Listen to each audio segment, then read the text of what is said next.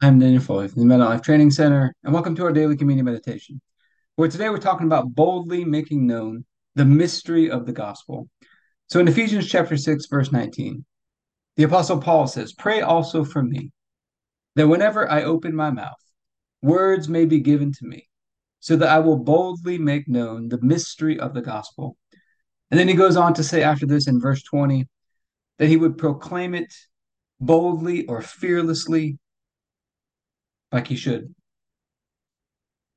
because he's an ambassador in chains. And so this month in July of 2023, our message for this month is being bold leads to God's best. And part of being bold is proclaiming or making known this mystery of the gospel. The scripture tells we've been entrusted as stewards with the mysteries of the gospel, the mysteries of God, the mysteries of the faith. And we can make these mysteries known. We can walk in them and teach them to other people. And we can do so with boldness. But let's get started with our daily prayer. And then we're going to take communion over this, asking God to help us to boldly make known the mystery of the gospel. Heavenly Father, I pray for everybody who's watching or listening, their families, their friends, everybody connected to them, and all of our church and governmental leaders. And I thank you for releasing us from darkness and transferring us into the light, into the kingdom of your dear Son. I thank you for your purpose and grace given to us in Christ Jesus before time ever began. And that Jesus was struck down, he was smitten, bruised and pierced and crushed and destroyed. Also, that you could be on our side, that you could be fighting for us.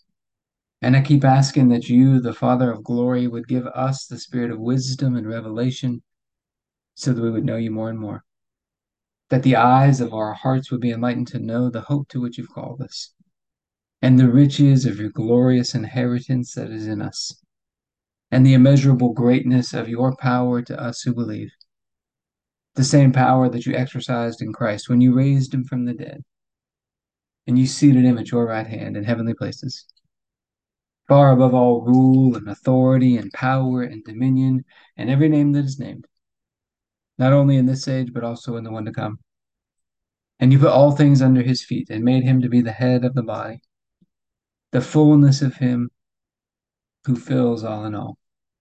And Father, I ask you to bless us and to make your face shine upon us. Let us find grace and favor in your eyes.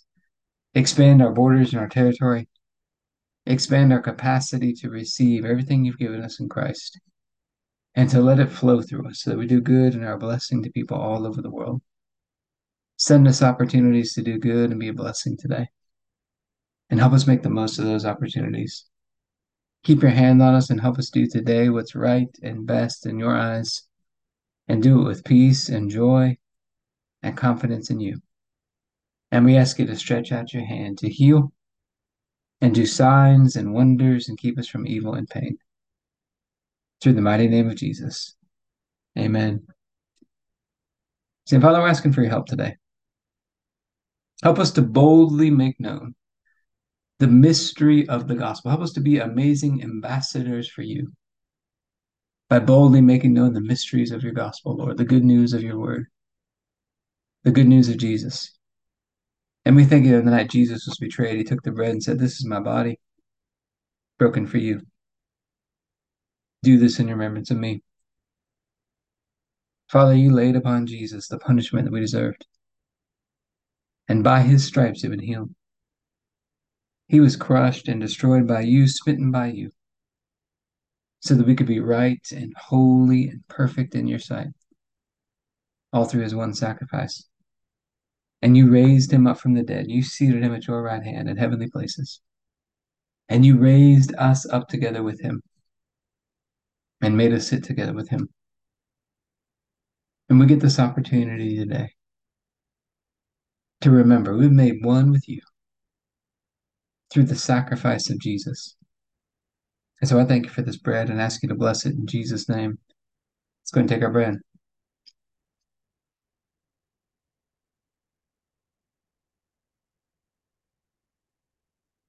Then after supper, Jesus took the cup. He said, This is the cup of the new covenant. In my blood, poured out for the forgiveness of sins for many. And it's the forgiveness of sins that released us from darkness and transferred us into the light. We get to have this covenant relationship with you, Father. And so I thank you for this cup and ask you to bless it in Jesus' name. Let's go and take our juice.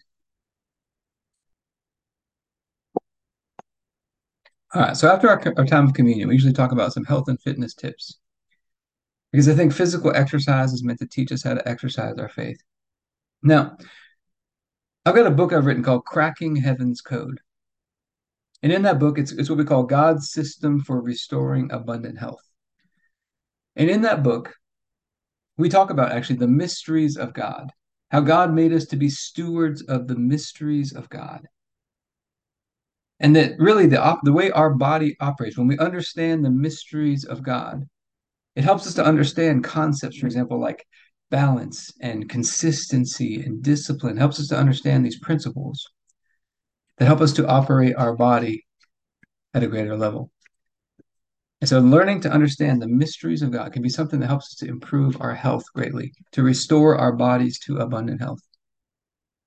So, it'd be good for us to take some time to study those things. But I hope this been helpful for you today. If you'd like to be a part of what we're doing in the Abundant Life Blueprint, you can go to the Abundant Life Training Center.com.